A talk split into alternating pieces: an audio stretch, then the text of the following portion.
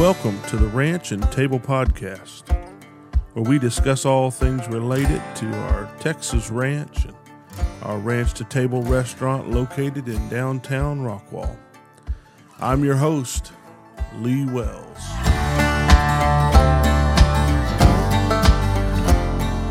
Welcome, everybody. I am excited again about this podcast today. Uh, I've got several reasons to be excited today. Um, I'll introduce my guest here in just a minute, but a few housekeeping things just so everybody knows. Number one, I have uh, been making upgrades to the studio, and you probably noticed new cameras and the lighting. I had a professional come in and help me set all of this. And then um, number two, uh, today is the first episode that I'm going to have a professional editor do the editing on the back end and uh, the production and the all that work and uploading. And so all that costs money. So we have finally grown to the place where we can um, ask for some sponsorships. We've got enough viewers and enough people listening, and I appreciate all of that very much. Uh, but all of this does cost a lot of money to do and to do it well. And I don't do anything that I can't do well. So, uh, number three, that brings me to our sponsors. And so today I'm going to have uh, some sponsorship ads in here, but instead of being hit in the face with an ad that's irrelevant or uh, completely off tone from everything else that we're doing, I'm just going to I'm to read it. I'm going to talk about it. I'm going to insert it into what we're doing, and so uh, I hope this goes smoothly. And I appreciate your understanding. Uh, and I think that you're going to agree that these are very good people, very good products that I'm going to be talking about. So um, I guess we're just going to get started here. And uh, thank you for listening to that. And thank you for being a part of this podcast. I appreciate you. Uh, today's episode is brought to you by my friends at Sterling Tea. And so I'll talk a little bit more about them a little bit later. But I want to introduce to you my guest today, a good friend, a good man, um, a pretty good chiropractor from what I understand. I've not used him yet, but Dr. Marcus Tamez, thank you for being here, man. Thanks, Lee. I appreciate it. I am so glad we talked about doing this uh, several weeks ago. It's been, Yeah. been several several weeks, Yeah. and then schedules and trying to get everything set up Yeah. end of the year, first of the year, all that. Uh, I've been looking forward to it. I really Hey, have. me too. Yes, sir. Um, I, I'm glad that you drove out. Had some pretty good weather today, so you got to drive out to the ranch. beautiful. Yeah, man, we uh, set up up here. I enjoy doing it here. It's kind of. Uh, I was going to do it when I first set up this idea. I thought about maybe doing it some other places. You know, you can rent studios, and there's uh, there's other options that you can do. I've got other buildings that I I lease and own, and I could have done it some other place in some other format. But I really like this one because this is kind of just uh, right at home, and and uh, I've had a lot of comfortable conversations in this room now, and uh, sharing with folks. And so I'm glad you made the drive out. No, it's my pleasure. Thank you. Yes, sir. Well, I want to get I want to get into uh, some things with you here. I I've watched your business. I've watched you launch out, and uh, I've watched you for a few years, several years. And, Sure. and people don't always know who's watching. Correct. They they really are. It's surprising sometimes when you find out someone's been watching or or Yes, sir. listening to you. Um, you know, I was just the other day. A guy walked up and he said, "Man, I've been watching, listening to the podcast. I did not ever expect for that particular guy to be watching or listening to anything that I was doing." But he said, "Man, I'm caught up and I'm waiting on next week to come in." I was Sweet. That's awesome. You just never know. You never know who's listening. Never know who's watching. No, you don't. And I think, you know, especially in a small town, uh, this is this was home. So you you you try to do good. You you try to put yourself out there, and um, along this journey, you you just you really have no clue who's either watching you or who's going to walk through your doors. And that's uh, as a business, it's scary, but at the same time, it, it's exciting. Right. Right. It's it's always fun to me to see uh, somebody support you that you weren't expecting. You know, it's Had no clue you knew who I was. yeah. exactly. Yeah. Yeah. And I I I was watching, um, and we'll get into this in a minute. I don't want to Sure. jump, I don't want to jump the gun too Yeah. good, too bad, but um, back back in your Fox days and Sure. you know the sports stuff. You know, I, kn- I knew you were. I was watching some of that. That's hilarious. It was kind of cool stuff. Yeah. You know.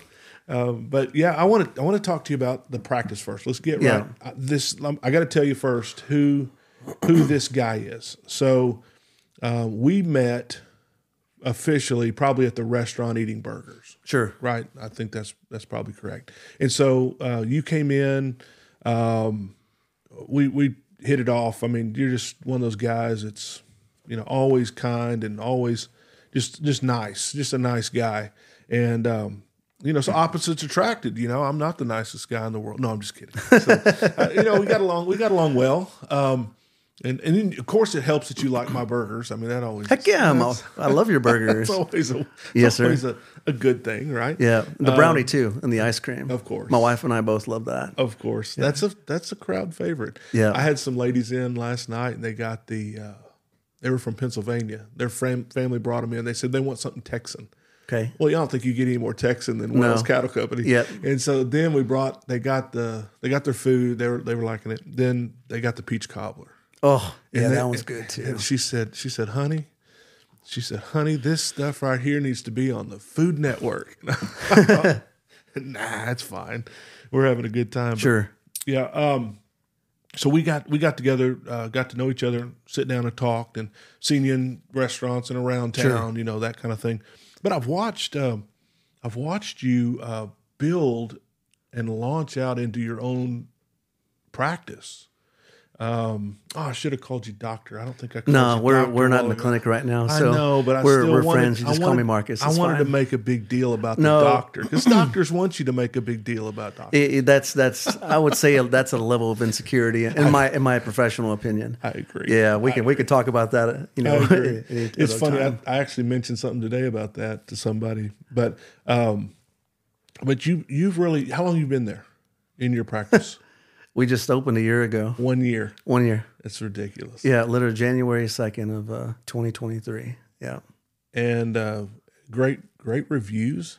Yes, we uh, we hit um, at at this point we're at 325 reviews, Google reviews That's crazy. in our first year. Yeah, Yeah, That's, that's a lot. yeah. That's a whole lot. Well, it was a, a whole lot that you, it was a whole lot of fear. You know, it was a whole lot of fear. You know, it's when I first opened, it was the biggest risk that I, it was a huge risk. The timing was not there. Um, and of course, you, you're going to have people in your life that tell you, oh, don't you think you need more experience? Or, you know, you, have, do you, have you ever ran a business before? Well, no. You know, but it was, it was just a lot of all out massive action. And um, the fear, of the other side of that was failure, and I, that's that just wasn't an option. So Absolutely. I think I cut you off on that question. No, I, but I, but I, apologize. understand that. I Yeah. understand exactly what you're saying. Um, I, I've said it a lot recently. You're either growing or you're dying. Correct. And and in the restaurant business, when we find restaurants that are that are just plateauing out, um, they're probably on the way down. They're Sure. not going to stay that way and, and grow from that. And um, so I think that I think it's um, it, it can be called fear, but I also think it can be called uh, respect Yes. respect of failing, and I don't want to do that. I'm not going to do that if I can help do it. Um, I'm going to do everything I can to, to succeed. And so you've d- you've been doing this a year, um, and I like how I like how you um, I like your your I like your cheesy photoshopping. can I call it that? Because We can call it cheesy Photoshop. because That's that's o- that's the whole go. It's obvious Yeah. that it's photoshopped. Yeah. which is which is the joy of it, right? You're Yeah. looking at this and you're like, It's done on purpose." There's no way Garth Brooks is standing in his lobby. oh, of course it's not. I can tell. That's like that's not even cardboard cutout. That's like cheesy Photoshop. Yeah. I like it. Yes, sir. I like it. That's fun. Um, of course, you got the you got the bow tie look you go for. You know the the real exquisite. Uh, There- there's a story care. behind that. Tell us. Tell us. so one of my one of my favorite movies is The Greatest Showman, Mm-hmm. and um, so if if you've seen The Abs- Greatest Showman, so The Greatest Showman, and anyone that knows me personally knows that that's probably one of my top five favorite movies Mm-hmm. of all time. Um, Rightfully so. And, and it had nothing to do with the music. The music part of it was, I mean, that was fun too, but it it really had everything to do with the story. Now I'm sure you know with it being in Hollywood, um, you know there's there's I'm sure stories of P.T. Barnum that weren't correct and some things that were exaggerated a little bit, but the whole premise of the story, you know, it wasn't fake it till you make it. It was make it so you didn't have to. And um, you know, he he took a huge risk and um, you know, he he made up some things and just figured out a way to make it happen. And you know, the thing I love so much about the top hat, the top hat is one of our core values. Um, basically, it means um, you know we always deliver world class customer service or black tie type of service, but the top hat is also it serves as a reminder to me to always give your best performance, whether you're start, starting from the bottom or you're at the top. But you never forget when you when it when it is showtime, it's time to step out and it's it's time to shine. So that's that's probably that's one of the biggest reasons why we've branded our entire office basically. I mean, just uh, is up the top hat, all because of the Greatest Showman. That's awesome. Sure. Yeah, and I get it. I get it. He was he was um, he was an innovator. Yes, He was doing things no one had ever done. It's one thing to take something that people have done and then make it good, you know, make it great, Yeah. or make it better or different. But to do something that no one's ever done before, Sure. that that's never been a thing, Sure. and then you do it, and then all of a sudden now, you know, it's it's kind of the standard of what others are doing. It's kind of kind of my story as well. Really, nobody had ever. Um, not that I know of. No one has ever done whole ground beef. I was told not to do it. I was told I was ridiculed for it. Uh, and whole ground beef, for those that are listening, is taking all the prime cuts and putting them into your hamburger meat. Wow. So the the fillet, the prime rib, um, the roast, the brisket, all of that goes into the grind. Well, they old ranchers for one, boy, they were hard on me. They're like, "You're stupid. You don't do that. That's disrespectful to that those cuts of meat." You know, I've I heard it all, and I thought, you know what? I'm going to do something no one's ever done before because it's going to be greater than anybody's ever had before, and I believed in that. And when I did, now 20 awards later in five years, um, you know, all the things, Yeah. all the things that have happened, uh, which is why I wrote the book. That's why we're sitting here talking. Sure. Just because uh, I love to talk to people who have done things that no one's ever done, and they've done them in a different way than it's ever been done. And Sure. that's that's one things I want to talk to you about because I've never seen anybody just burst onto the scene the way you did. Like you came all out and, and on social media, doing it well. Uh, talk to me about social media presence and how tell me how you how how do you do how do you quantify and and plan or is it is it even planned? How do you Oh do no, that? it's planned. Yeah, tell you me about know, so uh, the first um, thing about social media, you know, I, I have four rules. You know, I don't post anything uh, that's negative for sure. It's always positive. But for me, the rules are: is it funny? Is it beautiful? Is it useful? Or is it inspiring? If it is not one of those four things, I don't talk about it. Mm-hmm. I don't post about it. I don't talk about it. Again, beautiful, uh, inspiring, useful, or funny. If it's not one of those four things, I'm out. Um, I try to say something. Um, I try to post something in the morning around sometimes 6 a.m., sometimes 7, 7.30 a.m. If you post around uh, if you post around 8.30 or 9 people are on their way to work so the chances are they're not going to see it you know so if they're driving to work you know they're trying to find a parking spot um, you know they, they won't see it and then they get to work well then usually between 9 and 10 it's not a bad time to post during that time because a lot of times people are spending more time you know getting thing getting coffee uh, mm-hmm. spending more time on social media than mm-hmm. than what they should going to the bathroom longer than what they should They're settled back down a little bit. they're Yeah. settled back Yeah. down. So from nine to ten, decent time. It depends, but I usually won't post anything after ele- between eleven and twelve because if you if I post something at eleven, usually people are getting ready to go to lunch and they're mm-hmm. like they look at the clock and they're like, oh dang, like I got I got I got lunch in an hour. I got to knock this stuff out. So then they get to work for an hour and they try to knock stuff out. So you know the the timings that I post, I, I try to po- post one thing uh, that's you know somewhat inspiring or useful in the mornings, um, and then at night, you know, some you, you got to keep the engagement. That's that's that's one thing um, that's been important for us. I like the list of four. Yeah. I like those. I think that those um, make make worthwhile posting. And negativity in business, um, it just Can't never it. it. never never works out right.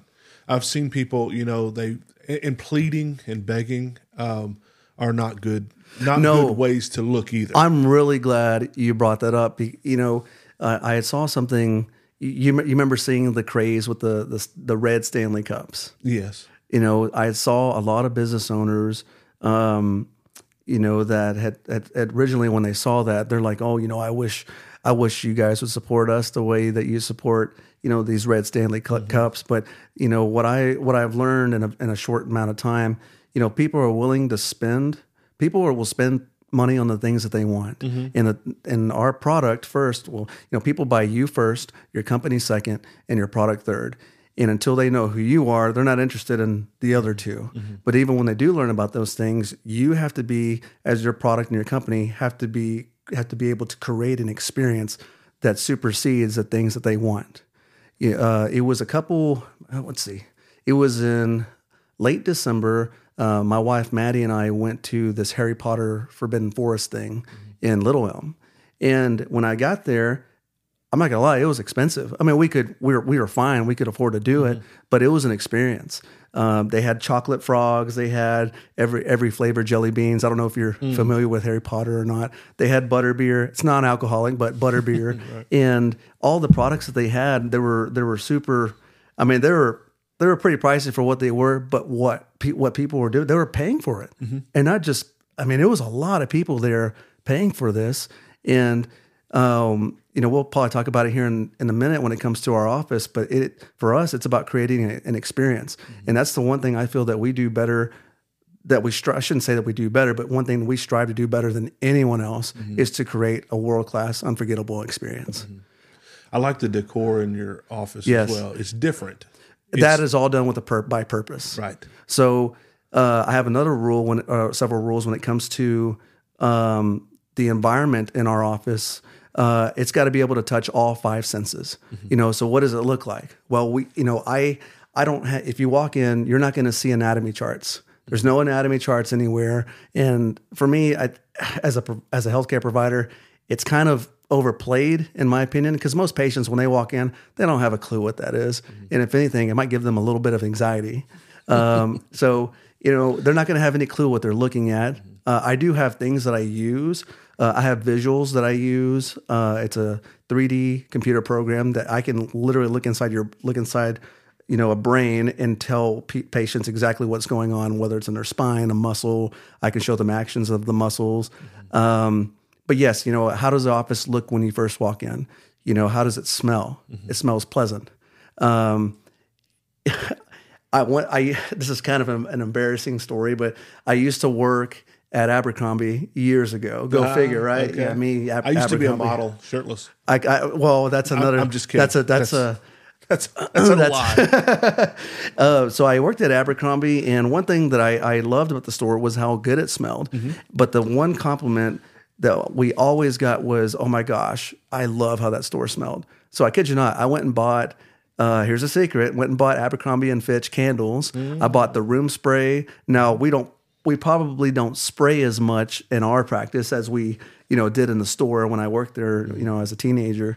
Um, but yeah, so what does it look like? Mm-hmm. What does it smell like? Now, what is not necessarily? We don't give anything to taste other than coffee. Say, what do you, what do your chairs taste like? I don't know. I, I'd be afraid to taste no, them. you know, uh, it- well, the chairs feel good. Everything feels good in there. It's a, it's a feel good type of environment. Well, you know, you talk. you talk. I'll pause you for a second. Uh, yeah, go you ahead. talk about the smell. Yes. I write about this in the book. Um, the Vegas, their casinos have scents pumped in Correct. to their atmosphere. Yeah. into their air handlers. Yeah. So when you walk into Circus Circus, which is an old beat up casino, you Yeah. know, on the old strip, right? And uh, we had to walk in there, of course, because Sure. it was crazy. Um, but we walk in the first foyer, you smell like cotton candy, and then and then of course cigarettes. But you know, at, at I first, was, I was like, Are "You sure it's not cigarettes?" well, it is. It's it's very strong. But you first get this hint of of uh, cotton candy there. Well, we walked into these others, you know, Caesars and various others. We walked we walked through all of them uh, the days we were there, and I paid attention because I knew this, and I hadn't I hadn't written the book yet, but I knew, and I was paying attention to the different smells, and there's something about it. There's something ab- about that whole environment. Go ahead, tell, tell me what well, else. y- you pe- people want pleasant smells, but you can't have like I don't use essential oils because there's some people that are more sensitive And they're strong. uh, and they're strong. They're strong. So Too you know, I you know when we first opened, you know, er- my mom, and my wife, uh, family members, you know, wanted to give us these essential oils, and I told all of them no. And sometimes it's hard to tell Yeah. people in your family no, and they're like, no, people will like this. I'm like, no, it's it's. I'm not looking to cater to just most of people. I'm trying to cater to everyone, and of course, you're going to have some one-offs. So, but it's got to smell pleasant. Um, and it's so it's got to smell pleasant. It's got to look clean. Uh, we have we do have some candy there. We make fresh coffee. Uh, do remind me about the coffee because that that is part of our experience. Um, uh, let's see, the coffee, look, sight, smell, taste. How, what does it feel like? Um, you know, it's we we try to keep the temperature at a certain uh, height. We change it all the time. It just depends on what um, you know what the weather's doing outside. yeah, it matters. Um, but music, the music we play is probably most curious to the people that come in. So uh, I play 30s and 40s. 30s and 40s. I, I love Dean Martin. I love Bing Crosby, of course, Frank Sinatra. Um, but I listen to that style of music, and I notice when people come in, it's just they feel relaxed. Sometimes they'll fall asleep on the table while they're waiting for me. Yeah. Um, you know, so I don't play rock music. I love rock music. Yeah. You know, um, there there's different. I don't play the. I don't put the news on. Uh, I don't do any of that. We get we get. I got a guy yesterday came up to me and he said, "Man, I love the playlist." We get it all the time. Actually, I've shared my playlist out publicly. We've posted our playlist, Sure. which for us is '90s country, I love it. '80s and '90s country. But that fits Yeah. your environment. Right. That's the that's the experience that people want when you walk into. I mean, it says it, literally in your name, Wells Cattle Company. Mm-hmm. So you know, part of part of it, getting that experience is you want to hear that type of music. Well, And- as you're going through your office, I'm going through my restaurant. Yeah. And we've done exactly the same thing. We want I people to feel, and they say, you know, the back room, the back dining room in the, in Sure. the spring, summer, like, man, this feels like a tree house. That's perfect. That's what I want. I want to smell the wood. yeah. And so you got you, and you are back there, you've got Yeah. the cedar that that whole room is made out of. But uh, we do the same thing. And I talk about that in the book about the, the power of all five senses. Yes. and so people um, people will respond and they don't even know why but they'll be comfortable and they don't even know why Correct. or they'll be ha- they'll be in a better mood don't even know why Sure. and so but we do we do and i think as a business owner uh, it's very smart to think like that the crazy like that. thing about that and I, I can't stress the importance of trying to touch all five senses in our first year we had over 700 new patients and i can tell you we haven't had one rude patient that's walked through our doors I love it. and a lot of it i mean it starts from how we set the tone Mm-hmm. the mood that we create because you know people there's a rule that I have called the eight hour rule. Um, and I've learned this from some of my mentors too. But uh, when a new patient comes through your office, you are they are basically giving you eight hours to f- solve their problem. They don't realize it's eight hours. It's a you know psychological subconscious type of clock, Yeah. and that eight hours consists of the time it takes for them to get ready to go, the time it takes for them to get in the car, to drive and go through the traffic, the time it takes to find a parking spot. Uh, the location for us was huge. We can talk about that in a little bit, but um, the time it takes for them to come in, fill out paperwork, we have minimal paperwork. You know, do you hate filling filling out paperwork? You hate it. Yep. You know, there's so many other doctors' offices that I that I've been at or gone to, or I've had other doctors come and have us talk and try to see if there's things we can do to help them. And it's too much paperwork, and a lot of the paperwork is redundant. And a lot of the mm-hmm. paperwork, dude, you don't ask the patient what kind of bed that they have. You know, now it's maybe a different story if they've had the bed for eight or nine years, but you know, for the most part, people are coming in for their reasons, not ours. Mm-hmm. And so it includes paperwork, um, the time, it, the evaluation. Um, their, I mean, this their first overall visit. Now we try to keep them busy. As soon as you walk in through our office, I don't want you to sit down. I want to take you straight into one of our, our rooms. I call it the dream room. It's a new patient room, but it's called the dream room. There's a sign that says dream. There's some paintings in there that say chase your dreams. Um, you know, there's there's some pretty cool stuff that's in that room, but I want them to get started immediately because that clock is ticking. Um, What, what do they do in that room? Well, so when when they go in this room, we give them the paperwork, but we offer them a bottle of water or if they would like a fresh coffee. If they do want fresh coffee, we will ask them how they, uh, what flavors they like or uh, whatnot, uh, how they like the, their coffee made. Do you want two sugars, one sugar, one creamer, you know, two creamers? And if they tell us what they want, we actually make a note in their chart as to what they want because uh, when they come back in the future, I want them. I only if they come back, like, and they they can't even though if they're on the schedule, that doesn't count. They, once they walk through our doors, if they walk through our doors and they get on the table, we'll make that we'll make their coffee exactly to their spe- their specifications from the from the first time that they came in. Um, I mean, it's all about trying to create an experience. And going back to the eight hour rule, it's all these things that it takes time for the patients to for you to solve their problem. And so if if i cannot give them at least an if, if you find improvement in their symptoms or uh, improvement in their condition that that time extends a little bit. You buy yourself a little bit more time.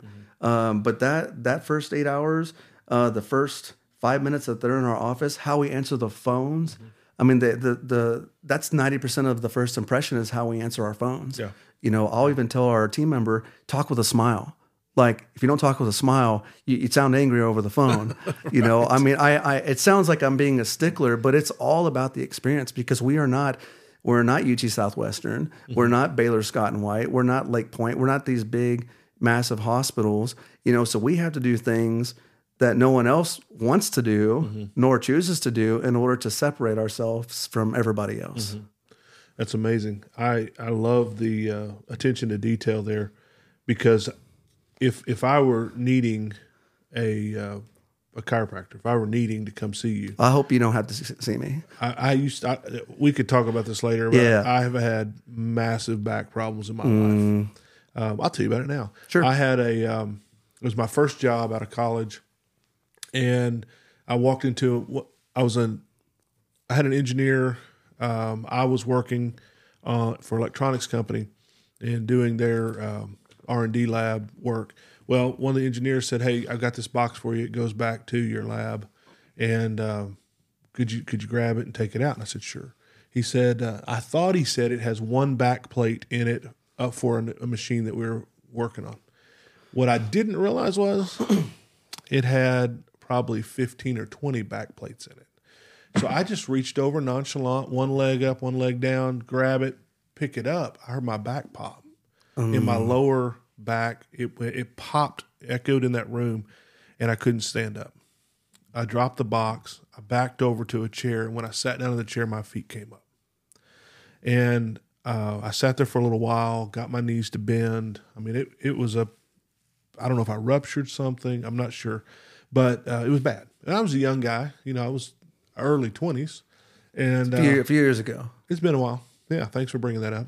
Um, so uh, I walked over to my boss. My boss was a jerk. He was he was the worst person I've, I've met in a long, long time. Known in the, in all these years, he's probably one of the worst people. Uh, one of the worst bosses I've ever had. And he says, "Oh, get back to work. You you're, you'll be fine. Uh, Go walk it off." And I said, "No, I'm I'm telling you, I'm here because something happened. Something loud happened, painful." He said, "Man, just just get back to work. You'll be fine."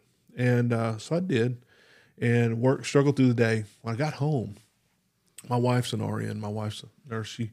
Oh, the how about that? Mine too. She was at Parkland at the time, uh, putting her time in, and uh, she she saw me and she said, "Uh, uh something's not right." She took get in the car, and took me to the to the ER to the clinic. And uh, as I was at the clinic, they said, "No, no, something's something's bad, wrong," and so they put me right into. Workman's comp paid for Yeah. you know some treatments. Well they did the TENS unit and stuff on my back. Didn't help anything no not that way. Um, and so I, I just pushed through. I just pushed through. Um, anyway for years i struggled. I've been well you got to tell me more about that after we're would- done. it would be it would be just it would pop up it would flare Mm. up and i'd be in the bed for three days. I couldn't get out of bed. I've been uh, I couldn't get out of the bed to go to the bathroom, kind of that kind of a deal. And so um, I know you worked with Buffington and y'all worked together, right? we did So, not work together. we seen each other. Yeah, so we we uh, he he is uh, uh before I opened, he had reached out, um, and uh, he offered some some help and. Uh, he, he- along with him and Dr. Jay Humphrey, Yeah, uh, two cool dudes. right. Uh, they were both super helpful and wanting to help us. Well, they they've been Uh, around. succeed. They've been around the block. They've been around the chiropractic block a while. Yeah, so you know, and and fortunately for me, I mean, I had really great mentors. I mean, there's y- y- pe- when people see, you know, you mentioned earlier, you know, where did this come from? How do we how do we just show up in a year? I mean, this was years and years of preparation. Th- That's what I planned on, you know, and you know, I knew years ago when social media, I had to build, you know, try to build some sort of social media presence and um and it wasn't to take advantage of people or anything like that, but I knew I had to put, put myself out there. It's networking. It's networking, and in one so I used to be terrified of people, and so I, I got my job with Fox when I was 17 years old, and uh, that's a really funny story. So don't let me forget to talk about that. Um, but one Tell, of the, tell it now. tell it now. Tell it. Fox News or Fox Sports. Yeah, Fox Sports. So, uh, one of the things my mentor had told me at that time was like, if you are too humble and too quiet, people will never know you exist. People will never know what you have to offer. So, at some point, I had to break out of that shell. So, this is a hilarious story. I get this story probably once every week or so. People ask me, How did that happen? How did you get a job? So, I got to be careful how I say all this. So, I used to work. Um, there was a, one of my dad's best friends. He used to do security for the Cowboys. Okay, so this was in the old Texas Stadium, Okay. and so he asked me and my dad one day. And at the time, I was in high school. I think I was fifteen or sixteen years old. And he was like, "Hey, do you guys want to go work some Cowboy games?" And I, we were both like, "Heck yeah, let's go! Let's go work some games." And um, I think my dad worked one or two or three games at the most, and then like ended up doing it because when we, you know, when I, when you started out as security, I was making like nine dollars an hour, and I was standing outside in the cold and the rain, patting down literally tens of thousands of people, and you know they gave me a little wand, and you know I'm you know right. wanding people and and whatnot, and so about I want to say that season I, th- I had to have been 15 years old. 15, 15 or 16 I, I can't remember what, how old i was at that particular time but i did one season of security. And then the following season uh, we go out and i just i told one of my buddies and i was like you know we used so whenever you go to check in at the game with the supervisors this is a different security. That's not the same security that the cowboys have now so i feel safe saying all of this. But at the time uh, that security company, you would go to an employee check-in. Uh, you'd sign in. They'd ask you. You know, the supervisors there would ask you, "Where do you normally work?" And you know, you could say, "Oh, I you know work outside. You know, the gates, patting people down, ticket taking." Um, and I had heard one guy say that he worked on the field, like doing security. And so that was the first game I heard him say that. I'm thinking, you know, the next time, next game that comes, I'm going to tell that supervisor that. so the next game comes, and I tell my friend my plan. I'm like, hey, we're both, we both need to go. We're going to check in. We're going to tell him we work on the field. And he was like, no, man, don't do it. Like, we're going to get in trouble. I'm like, really? And get fired from our $9 an hour job. you know, they're not going to fire us. You know, there's, literally thousands of security guards all over the stadium. So they would, if anything, they would just move us to somewhere else. Um, but I stuck to it. I was like, "Ah, I'm just gonna see what happens. So here I am, next game. Um, I'm coming to the employee check-in, and and uh, the supervisor's like, "All right, put your name here. Where do you normally work?" And I was like, "I work on the field." He looks up, pauses for a second. He looks at me, and he was like, "I don't recognize you." He was like, I, I've never seen you before a day in my life. And I was like, good. That means I'm doing my job. And he looked at me and he goes, you know what? I like that. Here's your field pass. Here you go. Sign here. And at the time, I was 16 years old. I, I, am pretty sure now that I, at that point, I was 16 years old. And he gives me my field pass, and I'm walking, uh, you know, around the stadium. I'm thinking, oh my gosh, I'm gonna go. I'm gonna work security on the field. And but then I had to figure out well where the You didn't you didn't think that all the way through, did no, you? I didn't because I'm thinking like, crap. Where? How do I how do I get on the field? Yeah. So then I I know there's there's, there's more. It keeps going. So, um, and my friend he was too chicken to say that he worked on the field, so he said he worked down like in the lower bowl. And of course, you know the guy believed him, and he gave him a gave him a pass. I mean, here we are, two seven, 16 year old kids you know, with field passes, working security for the Cowboys, and so I, I worked down my I worked my way down to the field, and there is more supervisors. These are like higher supervisors than the other guy that I just dealt with, and so I get down there, and uh, you know, the supervisor, you know, he used some colorful language that I won't say, but he was like, you know, who the who who are you, and and I was like, you know, hey, I'm, I'm Marcus, and he was like, uh, I've never seen you. He was like, "What are you doing down here?" And I'm like, "I work down here." And he goes, well, "How come I don't recognize you?" And I was like, "Good. That means I'm doing my job." And then again, he look. This guy looks at me. He just stares. And now, keep in mind, they were doing a security meeting at that time, so technically, I was late to that security meeting because there was other guys that were down there. And he looked at me, and oh my gosh, I thought, oh my gosh, I'm I'm about to get I'm about to get uh-huh. worked. Uh-huh. And he was like, I like that. I like that. And he looked at the the rest of the security guard guys and he was like, "Y'all see that? That's what we're that's that's what I'm talking about. That's what you're supposed to be doing. You know, Marcus, I like you. You you come with me. You come with me." And so here he is talking me up and I'm thinking, "Oh my gosh, I can't believe this is actually going to work." Yeah. So he's taking me around and he goes, All right, there's a group of guys I want you to, to be with. Uh, you're going to be working with them. Just do, don't talk to them. Don't say anything to them. Don't do it. Just do what they tell you to do. Um, don't speak unless spoken to. I was like, okay. And guess who I was watching? I was watching some uh, some some workers for Fox Sports, and so I I ended up working uh, just watching them for a couple games and uh, or for the first game, and then the next game when I came, of course I got another field pass. Uh, I go down and the Fox crew requested me again because they liked they they I don't know whatever reason they liked they they specifically requested me to be their security guard. Um, and one rule that they had in that security company was don't be networking, don't be trying to do any of that stuff. What do you think I did? You know, I I made some friends, and um, it, the, there's a longer story to that, but eventually I I ended up getting a job with Fox Sports when I was 17 years old, and had no idea what I was doing. I was dumber than a stump, um, and I had I started out doing. Were you still in high school? Oh yeah. No, no. I just grad. Sorry, I just graduated high school. We had actually just won the state championship in baseball. Go DC Chargers! um, yeah, we had just won the state championship, and and um, and I, I was a I was a pretty awesome baseball player, but you know I felt like God was telling me no more. So that was a hard thing to give up. But three months later, here I am working in television for Fox Sports, and that was always a dream of mine to work in sports broadcasting. Like, oh my gosh, every guy's job.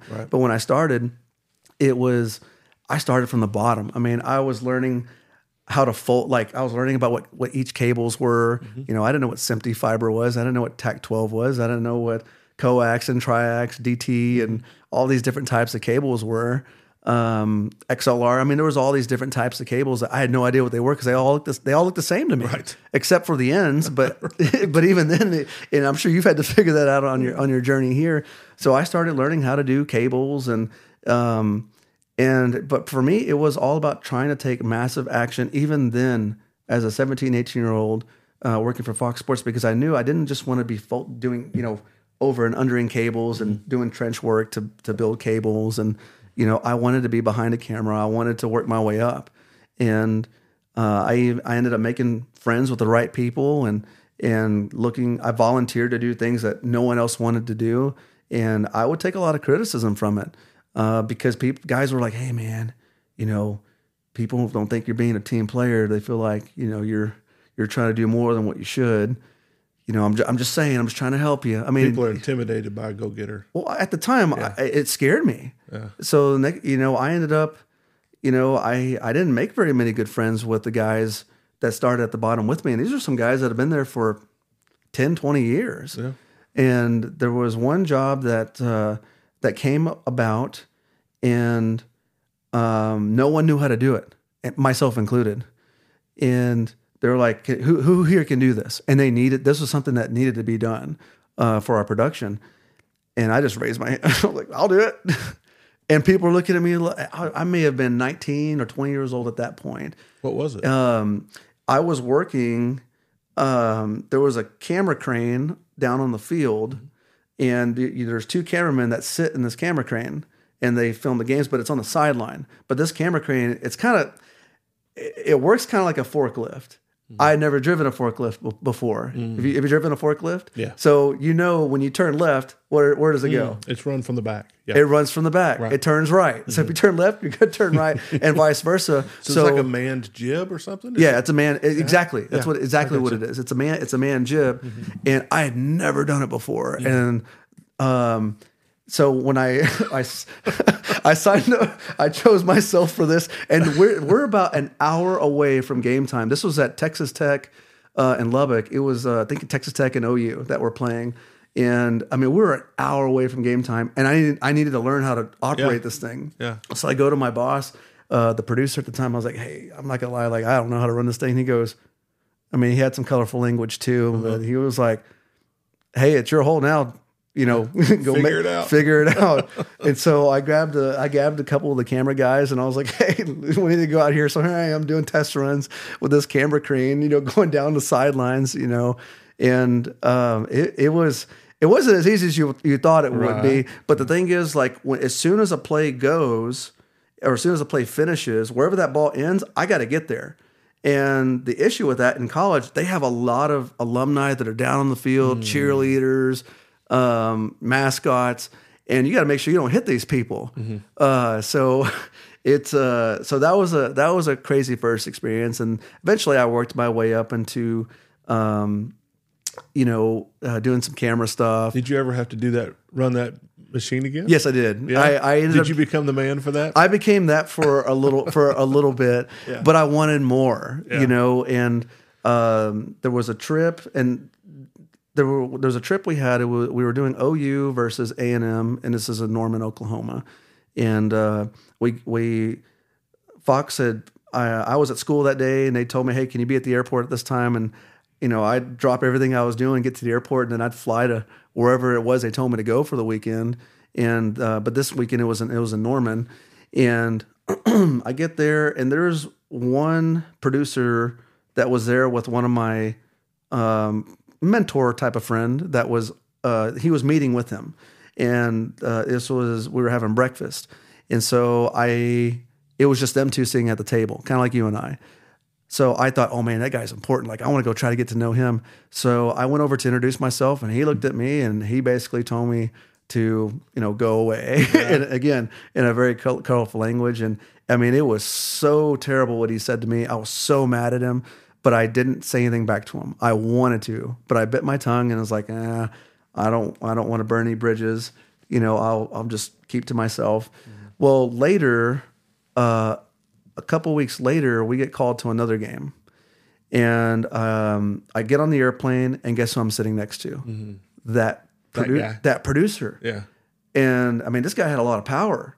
And I mean, literally, our seats were together. And I'm thinking, you've got to be kidding me. so I'm like, well, I got my organic chemistry book. You know, I was studying at the time. Uh, and he sees that book and he was like, why are you reading organic chemistry? And I was like, well, my, my, my, my goal was to be a doctor, you know, go to med school and, and whatnot. And, and he was like, you're too smart for here. And I was like, no, like, uh, you know, this, whatever. We know we, we chatted it up, but he ended up apologizing to me eventually about what he said. Good. Now, Super Bowl, I don't remember what, which Super Bowl it was. It was in New York. Uh, maybe it may have been nine or 10 years ago, but it was in New York. Um, he was bummed because normally he, he was the main, one of the main producers for the Super Bowl, but he was stuck with me doing the United States women's Olympic national team versus I don't remember if it was Brazil or who it was, but the women were playing um, a friendly in Frisco. Well, several hours later, he gets a call saying, "Hey, you need to get to New York. We need you for the Super Bowl." So he he basically was leaving a, a vacant role for this particular production that we were doing with the the women's team in Frisco, and he was like, "Crap, I need to find someone to to do this."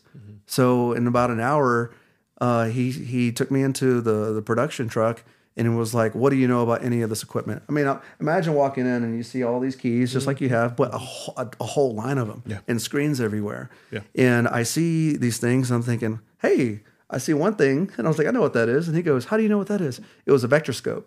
Uh, we, we I learned about it in physics. Right. Uh, and he was like, "How would you know what? How would you know what that is?" And from that point on, he was like, "Okay, let's let me just try to teach you how to do this." And so I was basically doing. It was almost like Photoshop on the go, but on television. You know, but live television, you're editing. You know, each frame, the darkness, the gain, the the color, uh, different different things that we were editing.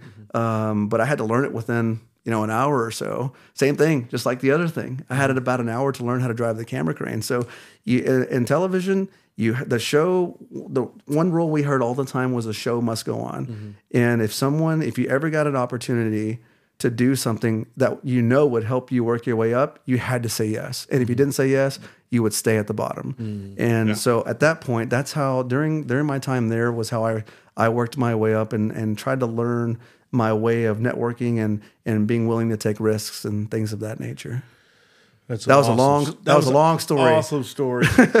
so, so you might find this interesting. People who've listened to the podcast will know this, but I built a TV truck a few years ago and uh, ran my own. Did you really? seven camera fiber based HD system? Um, I did that for uh, several years. I sold that company wow to Open Wells Cattle Company. that's amazing Yeah, so we we had uh, we had uh, we had a full Blackmagic system um, at the time, Blackmagic design, and um, they were the most integrated system I could buy. sure And so um, I had uh, smart lenses, uh, iris and color control, all of the the light controls I could run from the switcher correct and um, all that was was pretty advanced. It was all HD. Um, it was right before 4K became affordable. Sure. 4K was out, but I wasn't I wasn't paying for Yeah. it. And so and everything was fiber based. So uh, we even ran our audio back over fiber, which did a really nice a nice. So you did decouple. you ran audio over fiber? That's a newer technology. Yeah, and so it was on a, a service channel. And That's so amazing. What that does, if you know audio, is it decouples you from ground and all Correct. of your interferences. And so we were doing some cool stuff like that uh, several years ago. So I built, a, I had a Had no idea. That's crazy. had a 16 foot enclosed trailer. I built into a. Uh, when we get done, I'll show you some pictures. Yes, But, please. um, we we ran um, all kinds of in- interesting things, um, conventions, and we ran IMAG, you know, the big screens that people watch. Uh, then we also recorded down and stuff like that. So it was it was a lot of fun. We enjoyed Fun enjoyed facts I never knew about Lee Wells. Right, right. That's pretty cool. Yeah, I've done I've done quite a few things. This is I'm on my I'm on my tenth company right now, starting. That's amazing. So I've done a few things. Let me take a break if I can. Yeah, go ahead. and uh, today's episode generously sponsored by my friends at Sterling Tea. Did you know that Rockwall is home to an international tea blending facility? Uh, we have tea rock stars right here in Rockwall. I don't know if you know this, but um, uh, Sterling Tea buys tea from all around the world, and then they mix and blend, and then they send it back out all, all over the world. And so, some of the main uh, large name tea sales companies um, they supply tea to, and they supply our peach mango and our unsweet black tea at our restaurant. We've actually won uh, awards for having best tea uh, at our restaurant from People's Choice Awards, and so that's Wow. through Sterling Tea. Uh, some of the best restaurants in our area use Sterling, and um, uh, people are interested in using it, buying Sure. some. They have all kinds of flavors. Uh, they'll set up a testing, uh, tasting for you at your restaurant if you want to serve it at your restaurant. Uh, just go to sterlingtea.com and talk to Brenda and her staff, and uh, they're they're great people. I can I can honestly say the best tea I've ever had. So uh, we appreciate them sponsoring this love tea. episode today. That tea is that tea is special. I have people say it doesn't even need sweeteners. It is so good. Um, actually, what they do is they they blend all these things together. And I'm not a tea person; like I don't know how to make it, but they've got all of the different stuff that the flowers and the different kinds of stuff that they make it, uh, and when you brew it, it becomes that peach mango flavor, and so it it is so clear, so it's such a crisp, clean taste that. Um, it's really amazing. People say I don't even need I don't want sweetener in that. That's just so good like it is. So um, I got a whole long story. Some of it's in the book um, about about um, Stu, uh, Brenda's husband, and how he talked me into doing it years ago when we first got started. But that's a that's a decision I've never regretted. I love it. Yeah, yeah, they're they're great folks, really great folks. Um, tell me, we talked a little bit about your office. We talked a little bit about Yeah. some of your past uh, interesting uh, past for sure. Of course, everyone's interested. In, even That that was a that was a short that was a short story. Right. You know, I I, I got to do all kinds That's of crazy cool things that any guy would ever dream of. I did World Series. I was in a dugout with the Rangers and the Giants and when they when the Giants won the World Series here in, in Texas and uh, done a Super Bowl, done some pretty cool stuff. That's awesome. Yeah. that's awesome. Um, tell me, uh, you've you're one year in uh, Yeah. into your practice and into your business there. Um, tell me what's what's on the what's your next step? What's the future? I know you're going to keep doing what you're doing, but how what is what does five years out look like to you? and, and what do you see? What do you see you becoming from where you are? You know, that's that's a great question. My, my my first one thing that I believe in is that businesses don't grow, people do. And you know, I believe first in taking care of our current. We only have one team member. It's just she and I, and we do have some massage therapists that are there, but they're there by appointment only um, and during the hours where we're not treating. Um, but as far as as growing, we you know I, we would love to have multiple clinics, but I I'm not interested in doing that until we get this first one where it needs to be 1st Um, I think the one thing that's missing in healthcare is just the you know I hate when I walk into an office and nobody greets you. Um, heck, I, I hate when I walk into anywhere and nobody greets you. You know, you should always have a welcomer there as soon as somebody walks into your place of business. Um, you know so it's fine tuning these little details these i mean i demand excellence out of what we do uh, and i think naturally people crave that. I think covid covid in in a way was a blessing and a curse. Um, you know it was a blessing in the sense of i think it got more people willing to get out and live their life more afterwards and being willing to take more risks. But I think it was a curse in the sense that it made people lazy and especially businesses. And I feel like it made businesses lazy. It did. Um, and so I think COVID, you know, people want to blame COVID for their business, but I think the problem was before that. It was they had they didn't have a COVID issue; they had a culture issue. They had a culture issue. They had a leadership issue. Um, so all those things, going back to our five year plan, I mean, it, it's it's making sure that we we're taking care of the team that we need to take care of 1st Um, you know, it's it's Well, you've already you've already expanded with some massage. You said and yes. and uh, some you have some other things that happen there too, right? What else you got? Uh, we have a, a spinal decompression massage chair. It's pretty. It's pretty cool. I think the patients love that that chair. If you go and read our reviews, you'll see some. I had one today. You know, some lady said, "If you know, you know." The chair, and it's like I think the peop, the patients like the chair more more than they More like than getting you. yeah more than getting treated by me. but right. um, so you, you know we don't. The location for us was huge. We have a wonderful location, and the reason why I like it tell tell us uh, so it's off of 685 Justin Road uh, here in Rockwall, Texas. It's right by AutoZone. behind AutoZone. And if you need help figuring out, out how to get there, we're somewhat in the vicinity of Braum's. And it's a, such a shame that Braum's is on the way home for me every night. So, but the good news for our location is that there's multiple ways to get out, in and out.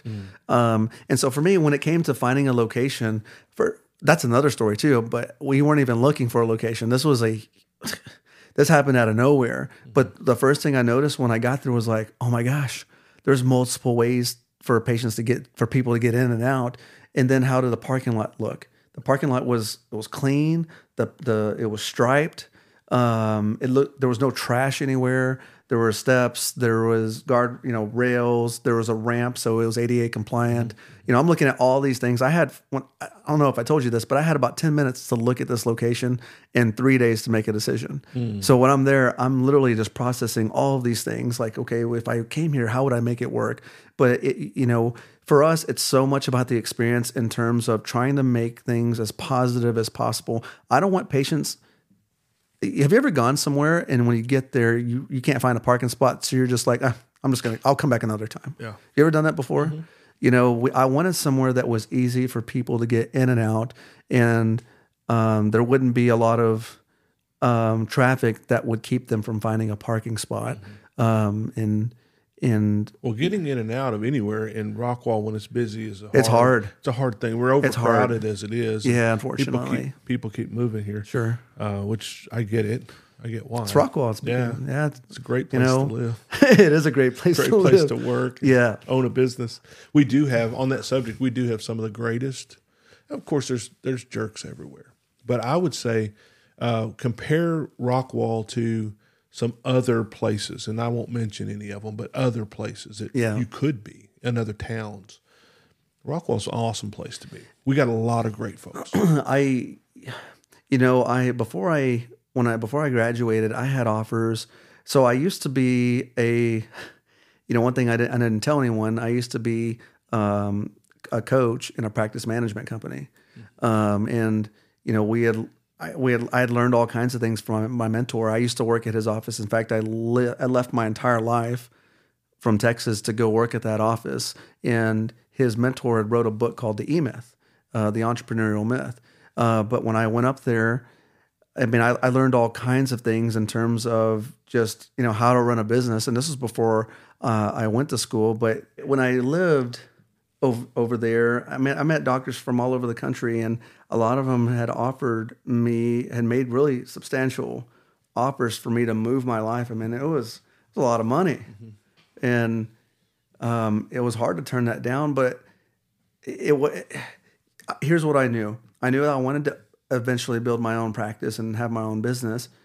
And there was no other place I could think of doing it except for Rockwall because the community that we have here, even as it continues to grow, I still feel like it's such a tight knit community. And I have never seen any other town or community support small businesses the way that Rockwall does. Right. We've had we've had major corporations come here and fail. Mm-hmm. That's crazy to Yeah. me. You know, because people were willing to, to to support small businesses. Mm-hmm. Well, we, you know, talking about COVID, we had people come to us and say, "Man, we're we're you're on our schedule. We're going to be here once a week till we get through this. You can count on us." I mean, people said stuff like, "I had a guy. and I've mentioned this before, but a guy came up to me and said, if you want to, if you, how's it going?" I said, "It's good." He said, "Well, if you get to a place where you need a like an interest free bridge loan or something like that, let me know because I got you." I mean, I don't know where else you're going to find people No. quite like that. No. Uh, It's amazing. And and when I say thank you to Rockwall for our awards and for our uh, the success that we have, we couldn't do it without them. No, there's no way. it. And I don't know that we could do it. We could do well, just like you could do well. You take your process, you take your your philosophy that's working well, take it anywhere else, it will work. But will it work like this? I don't know. There's places I could take a burger restaurant that I know wouldn't work quite like it does here.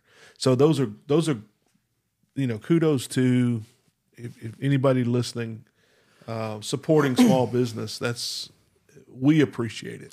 Yeah, we you know we it's it's it's the scariest thing in the world to to take that risk and and the sad the, the tough thing about that risk is you you can ask like I asked my mentors like crazy. I was wanting them to hold my hand through the whole process of starting it, and you really don't know. They're they, at some point they can't answer all these questions mm-hmm. for you. Mm-hmm. You have to answer those on your own, and you don't even know if they're going to be right or wrong. Right. And then once you face those, I mean, it's it's it's the unknown. But even after that, it's trial by error, and you figure it out. And you know, if you get bit, well, you learn how to not to get bit the next mm-hmm. time. And Yeah. um, but doing that, taking those risks, and doing it here, I felt a lot better doing it here in Rockwall than I would somewhere you like. a lot of friends here that that have that help. There's good people here, good man. people, yeah. Good people. Man, I appreciate you. Uh, The other day I saw you. Um, at the uh, Rockwall area small business. Oh yes, luncheon, yes, yes, yes. That and, was uh, fun. I was speaking at, and thank you for coming and supporting me. Man. Of course. I appreciate that. I really do. I was, I was, I've been speaking for over twenty years, and I was a little nervous that day because that's a whole different atmosphere. It, it's it a is scary for me. This is nerve wracking. You know, I for for those that don't know, I've always um, had a fear of being behind a camera. So you know, you if you were try to look if you tried to look up of videos of me doing selfie, you know, videos of myself, Yeah. they don't exist. yeah, You won't you won't find I don't any. do that much either. um, and I've always had like this weird insecurity about how I talk, but you know, I talk weird is what it is. I've I've grown to accept it. You know, it, it, it, the, the truth is, I'm way cooler online than I am in person. So I, I'm sorry for the disappointment there. you know what? Everybody, I think everybody is a little uh, different in Yes, sir. person, right? That's why they say don't meet your heroes. if you meet a hero, sometimes they treat you like that guy did when you walk up to his table. I, I had a guy one time. Uh, I had a guy one time, and this was this was a he was a speaker. He's a very well known speaker, and I had followed him, and I really I was a fan, and I was Yeah. really he he was great up on stage, great like the best. And I and I walked up to him one day uh, after after he had spoken, and um, I shook his hand and I said, "Man, that that was that was that was amazing," or whatever I said. sure. And he's and, and the way he responded was disappointing. Like it was, uh, well, I, I've got to be some, I got to be right over here or something. And I and I decided that day, and I was young, I was a younger man. I was college age, maybe a little older, but I was I was a younger man. I decided that day, no matter what I do, I am never going to be like that. No, never. Never. Never. I'm, I'm not going to treat people like that. No matter how busy I am. And if you come into the restaurant and we're busy, boy, last night, it's a Saturday night. Last night we, we hit almost a record yesterday. Wow, of I love that. And people people literally everywhere. like everywhere. But I, I I have this constant reminder. I'm not gonna I'm not gonna be a jerk. I'm not gonna be too busy. And I stopped and I talked to some ladies that were they they wanted to chat. I was you know, I was pulled three directions, had four things in my brain to remember. I didn't write down. No, I'm on my way to do this and that. And uh, I, even last night, I said, no, these ladies right now are the most important thing in this room because they asked for me. and so you know, we got to be careful meeting our meeting our heroes. that you know it that brings that brings me a lot of joy to hear because I have I have had experiences like that, um, and not just with people that were I thought were my heroes, but some of them ha- were mentors to me. Yeah. you know it it it. uh, you know, there was a men- there was a one mentor that I thought, you know, you, sometimes you put these mentors on pedestals, and you get to a point to realize it's okay to outgrow, you know, what what you've had there, and the the right mentors will will, will come along. But to your point, um, and it's kind of weird that I'm experiencing this because I'm sure you've experienced this for a while. When you go out and about and people know who you are, Yeah. dude, it's the strangest It's so thing. weird. I'll go to Costco.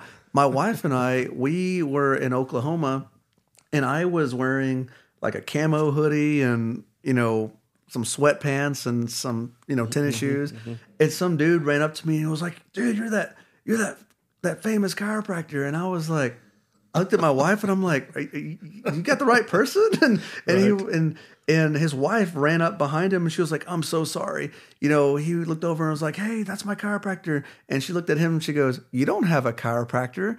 and he goes, "Well, that's going to be my future chiropractor." So, you know, I I've had to tell my you know, my family, like, hey, when we're out and about, like, we need to be, not that we didn't Better do that before, right. but I, you know, my, I got a Latina mom. I better not say anything. She's gonna kill me. Yeah, but yeah. you know, she, she, uh, she, she demands excellence out of every place. This is all the places we go. But I sometimes have to tell our family, like, hey guys, remember, like, people know who we are now. It's kind of, it's kind of scary. So you, the- you really have to pay attention. One of the very first times I, I had this happen, uh, we had just opened up, and, and when we opened, we opened with a pretty good bang as well. Yeah. uh, we we sold tickets to our soft opening and sold out in a few hours. I mean, it was pretty cool.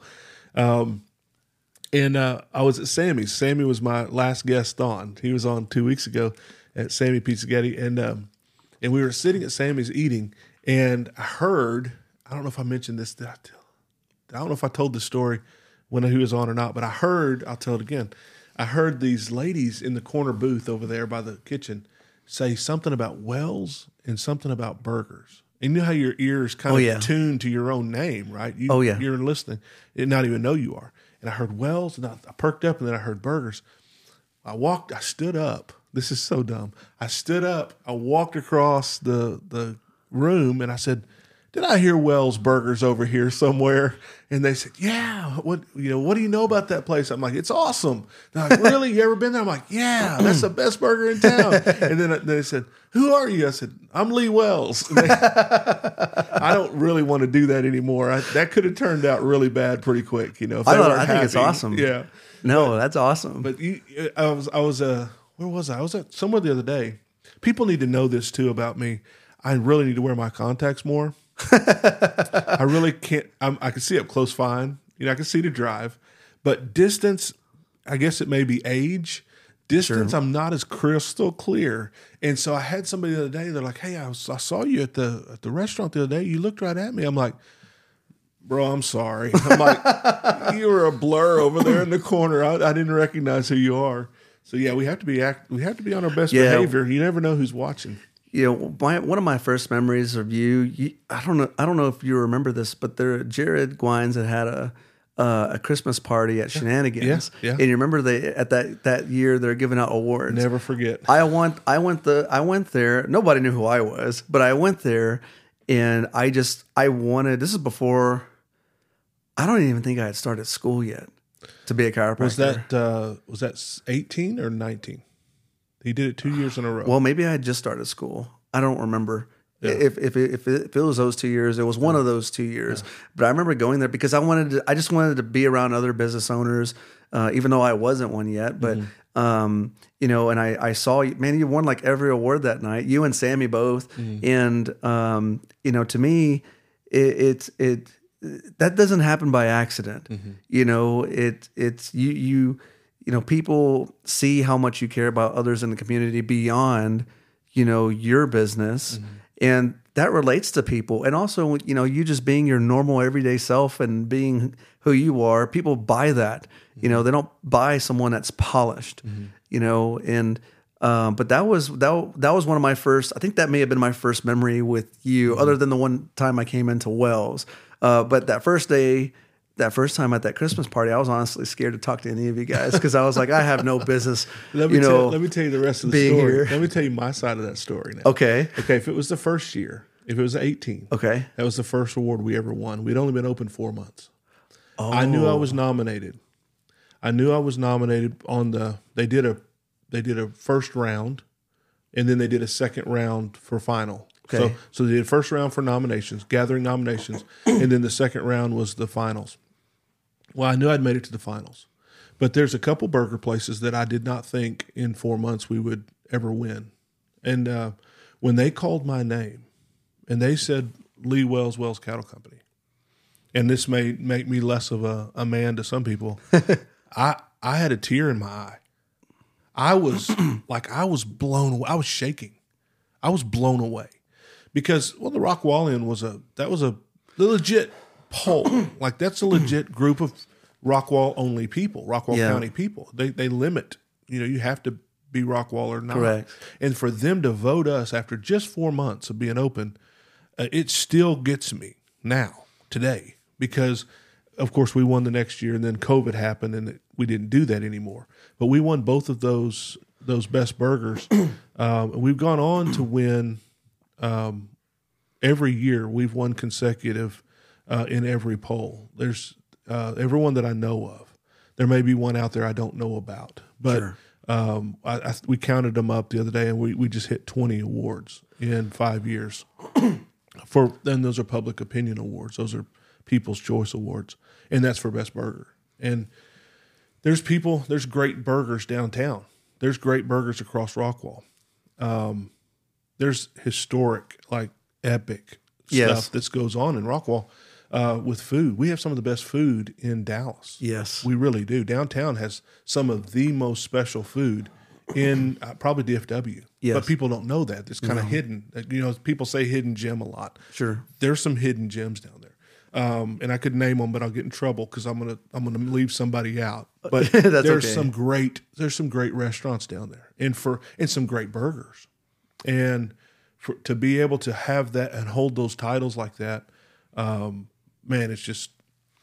I, I don't even. I don't really even know how to, I'm supposed to react. You know what I mean? I don't know how I'm supposed That's to act. hon- that's honestly how we've reacted this first year. I mean, and to me, when I see people, um, when you're it's- once every few days, someone asks for a recommendation to a chiropractor, and it is the strangest thing when you start seeing all these people tagging you. Mm-hmm. And oh, and that's another thing. If people tag you on that, and you're on the rock wall, and, and if you're a business owner, if they tag you, you better respond to them. You should. You should respond to them. I try to respond and take my time and say something kind to, to everyone that, that says something because literally these are people that are taking they have taken time out of their their their day, whatever it is that they're doing, mm-hmm. to recommend us. It it means so much to me. And you know, you talk about bringing a tear to your eye. You know, I'll never forget when we first opened and going back to the greatest showman. You remember that time when he goes up to the ticket booth to, to his ticket taker and he goes, How many tickets would we, have we sold? How many did they sell? 3 And he's like, Three? And he was like, Well, who are they? He turns around, it's his wife and two kids. The first, one of the first days that we were opened, um, I saw five people for free. Some of them were family members. One was a pastor, um, and uh, at, at, at a local church. And um, I mean, I just I didn't feel right about it. Um, there, I mean, there were some tough days. There were days I would sit in this one little corner, and I would sit there and ask myself, "What have I done?" And but I have to you have to remind yourself like I know God didn't just make all this stuff happen for for no reason but you know then there's other days where you're like you can't even take a break and it's it's it's it's it's wonderful but Yes, you know the, the the the biggest thing for me if I could tell anyone you just you, you have to take all out massive action and it mm-hmm. can't it can't stop. Mm-hmm. Once you put your foot on the gas you cannot take you cannot break and the only way you should retreat is when you are trying to prepare for an attack. Mm-hmm. You know for for us it's all out massive action. I have to do this and it might rub some other you know chiropractic offices the wrong way but they're not paying my bills mm-hmm. you know They can do the same thing. they they they can they can do the same My thing mom said you got the same clothes get glad in. You can go. You can go do your own thing and do do it just as well if you want to. I've had someone come into our practice and be like, "Hey, man, don't you think you're you're going a little too hard right now? You know, you're, I'm just letting you know you're you're going to get burnt out." And I looked them straight in the eye and I was like, "Man, I've been like this since I was a kid." Mm-hmm. And you know, knowing that I have that I'm married to my wife and that we're got a baby girl that we're expecting, mm-hmm. you know, all I can think about right now is how can I provide for my family? Mm-hmm. And not just that but the more the more people that we're able to serve the more people we can help and the more we're able to help people of the future. Mm-hmm. For me i have to remind myself that every day that i slack off is another day that someone is having to suffer. For 10 years i would you know i was in school and i slept on my my my pillow you know, with tears in my eyes, wondering if I had what it took to be a doctor, uh, wondering, you know, do I go to med school or do I go to chiropractic school? It, it, that was a hard decision that I had to make. Um, and then once I make it, am I even going to be a good doctor? And will people like me? Will people the straight? Oh, this was this will prob- probably relate to you. How hard was it for you when you first started selling? Burgers. Did you want to just give everybody stuff for free? Because I mean, I want to, I wish I could, but you knew that you couldn't do that. Yeah. Well, the the best help I got was when they wouldn't take when they would give me the money anyway. They wouldn't let me do it. They're like, no, we're going to keep you open. We're we're here to we're here to support you. And those are the people that you want. I had friends. There were there were friends. Call them, I guess. Call them friends that I thought for sure would be some of our biggest supporters that had never even set foot in our office. Yeah. And we've, but in the that's opposite, A, that's a that's a sad reality. That's a tough one. It's a I've- tough We've had family that haven't even st- Yeah. that haven't even set in. Me too. Um, and you know, and you'll make, but you'll end up making friends with some of the best, pa- you know, customers Mm-hmm. and patients. What you know, whatever it is you take. Um, and you're, you're gonna have people that tell you know that you don't know what you're doing. We didn't have any idea what we were doing, but I was gonna give it a shot. Yeah. I know? told people we didn't know what we were doing. When we opened our restaurant, I said, I've never done this before. You're going to have to give us some time to learn what we're doing. But you And figured it out. we figured out. and you love what you do, and you don't. And you, you, I love how you go and you visit with the. I've seen you. You know, when times I've gone in, you know, you'll visit with the the different customers, and you know, people they want to they want that they want that hometown feel, and um, they don't. People are, are tired of average experiences at wherever it is they choose to go. Right. Right. And I, in the real, the real, like I was talking about the other day in that meeting, uh, people crave real, genuine, and uh, and when we're nice, when we're nice people, um, it puts a it puts a light and, and a little bit of help and joy in someone else's life. Yes, sir. And, and I think that's what we're really supposed to do. It's not all about money, and it's not all about products, and it's not all about services. Uh, really, when we boil all of it down to what we're here for, we're supposed to make other people's lives better Yes, sir. when we do what we do. And I think if if you're doing that, then the reward is going to be you're you're going to be busy, but then the rewards also when you go home at night, it's not just money, but you have now fulfilled your calling to Yes. to be something great for somebody else. Yes. There's so many people who just take. They're just takers. Um, they go work at a company. They they do their thing. They- They just take all day long. They just take. Uh, you can tell when you talk to some people on the phone, they're just miserable people. You, you meet some people, they're just miserable people. I think if those people would find a way to give back, they could find a way to just be a help or, or a light or some. And I don't want to get too spiritual, but just a smile towards somebody can be something that can brighten their day. Just a hello. those are things that we have to make a conscious effort on. If I know, you know, if I'm if I'm stuck, uh, I guess if it is if I'm stuck spiritually and I'm not, you know, if, if I want to see a change in my life, then I need to go serve. You know, if I want if I'm if I'm longing for for friendship, well then I need to go out and be a friend. Sure. If I'm longing for, you know, a great experience or someone to bring joy to my life, well, I got to find that first in myself and go do it for other people. Um, and going, the one thing I loved about your talk that day was the the two dollars and fifty cents of fries. Right. You know, it's uh, for you call it. I can't remember what you called it, but I call it breaking the script. You know, so many companies have policies and procedures in place, and they get so they get so hung up on that that they miss an opportunity to create a moment that you could end up creating a great experience for people and a customer for life. a customer for life. I uh, there was a, um uh, another mentor that was a he was speaking at a an engagement. He was staying at the DoubleTree Hotel in Hilton, a DoubleTree Hilton Hotel, and I can tell this because this has been told. This story has been told everywhere. Um, but he he checked in to the Hilton, and at the if you're familiar with the DoubleTree Hilton, they give you this, these really hot chocolate cookies. I've and so you've had them; they're Oh, yeah, great. they are. And so they they handed him one when he was checking in, and then he noticed the guest next to him was also checking in, and the representative or the hotel agent or whatever that was that was serving him, uh, they offered him a cookie, and he he he declined it. Well, then the that mentor person looked over and was like, "Hey, you know, can I have it? Can I have his cookie?" And the hotel worker said, "Uh, no, it's only one per guest." And then the the other guest was like, "Oh, just give it to me. I'll just give it to him. It's no big deal, right?" and I kid you not, the worker She said, wouldn't do, he wouldn't do it. "She was like, you sorry, sir, you re- you already declined it." And I'm thinking, "Oh my goodness, I'm all over." How I mean, how much you think these cookies cost? yeah, nothing. you know, and little Nothing did she know that what he, she's charging. Correct. And and that night he ended up going and speaking uh, at the engagement, and guess who was there? Executives for the DoubleTree Hilton. so uh, um, you know they now they're all friends, but Yeah. just going back to you know, um, just you can't. It, sometimes you got to break the script. Mm-hmm. So every now and then I'll have a patient that comes in, and I'm not saying for everybody to go and do this, but every now and then I'll have a patient come in, and for whatever reason they forgot their wallet. Hey, no big deal, man. We'll catch you next time. Mm-hmm. You know, I'm not going to sit there and call the police because someone forgot their Right. wallet. You know, you got to reduce that differential, and I talked about that Yeah. in that call in that meeting.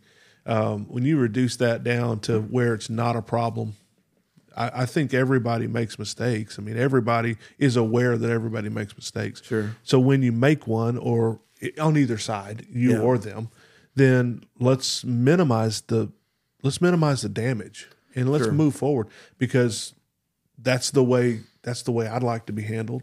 Yeah. Whenever it happens to me, well, if I forget my wallet or if I whatever, Sure. whatever it is, yeah, It, it, it comes back to you. We had a patient that we undercharged one time. Uh, well, actually, this happened. This happened a few times, and my team member will come up and be like, "Oh, I, I'm sorry, doc. We undercharged her." And she goes, "You want me to charge her next time?" And I'm like, "Let it go." yeah, And she'll be like, "Really?" I'm like, "What for?" What? Why am I going to charge them an extra ten dollars the next time? If if we made the mistake, then we got to eat that. Just make just make it go away. Just make it go away. Yeah. It's not even. It's not worth it. for sure. Yeah. absolutely. Well, man, I think I think it's about time for that Oh man. favorite time of the show here, where we get to ask rapid fire questions. So, uh, you know how you know how it works. So this is I'll, I'll explain it. Uh, you're the guest. I'll let you go first. You Okay. ask a question. I'll do my best to answer it, and then um, I get to ask you one, and we'll go back and forth. Okay. And we got three each. Uh, today's rapid fire segment is brought to you by our friends at It's Fate Creamery. Some of the best ice cream and Italian ice in the world. Uh, they are also a very, very heavily award winning ice cream shop, but they've also won numerous national awards um, several years in a row based on the science behind what they do and the, the just unmatched. We serve it at our restaurant, and uh, lots of other nice restaurants do. Uh, go by and see what I'm talking about and experience ice cream done right at It's Fate Creamery. Great folks, really, really great folks, doing a great job.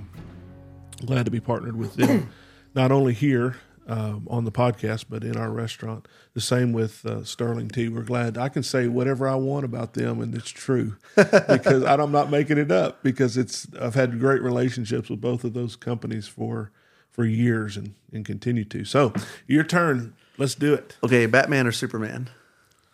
Um, boy, this is going to make you. This is going to frustrate you. Oh no, It's don't going to do frustrate you. It's going to be Superman because he can fly.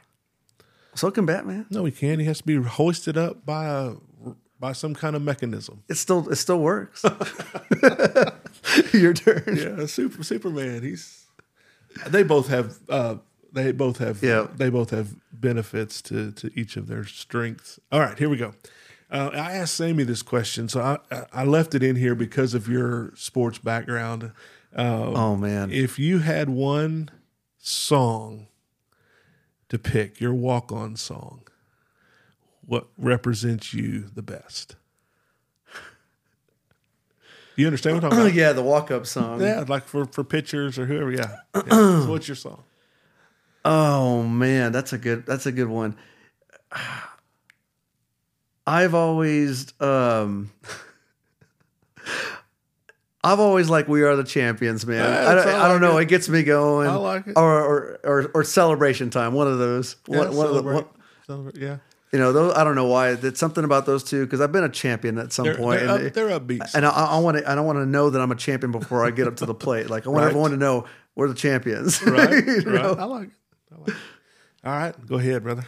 Disney World, Universal Studios, or Silver Dollar City? Have you been to any of mm-hmm. those? Into into those. Um, Which is your favorite? I've not been to Universal. Um, I would probably say Universal uh, because I have been to the others, and I didn't care for Silver Dollar City. It was overcrowded. Oh no! It was, it was Thanksgiving, and it was uh, holy moly, it was too too crowded. Uh, we couldn't even walk. Um, but I would I would probably say Universal. I, that's where I would go out of those three. Sure. If I were going somewhere now. Sure. Yeah. So I've been to Disney several times with the Sure. kids, and, and it's fun. It's Yep. they have more fun than I do, but that's I think that's the point. yeah. Um, all right, you ready? Yeah. What's your favorite body part to adjust? Oh, the shoulder all day. Really? The shoulder is my favorite. Why? It's probably one of the most complex joints to adjust. There's very few doctors that know how to do it. Uh, it's stupidly dangerous. Um, but I can reset shoulders all day long. It's one of my, f- by far, my favorite thing to do. Now, are you talking about in the scapular area? you talking about out on the edge? T- t- what? it's it's it's there's there's multiple Yeah. areas of the shoulder complex. So sometimes I get patients that their clavicle will shift superior, and I have to reset that part.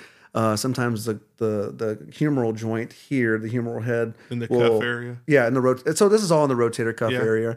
Um, sometimes the the humeral head will shift uh, anterior, and you got to shift it back. Uh-huh. Um, and then there's a combo combination adjustment that I do, uh, where a lot of times I'm able to reset the clavicle, the humerus, the scapula, and a couple ribs, two or three ribs, all in the same time. Hmm. And when it when you do it just right, it's beautiful. And the look on someone's face uh, after you do I that, can imagine. oh, it's at first it scares them because it makes a gnarly sound. I mean, Yeah. it's Yeah. it, it's it'll it makes a gnarly sound to me. It's music to my ears. But Right. the shoulder all day long. That's my Okay. favorite. All right. Yeah. I like it.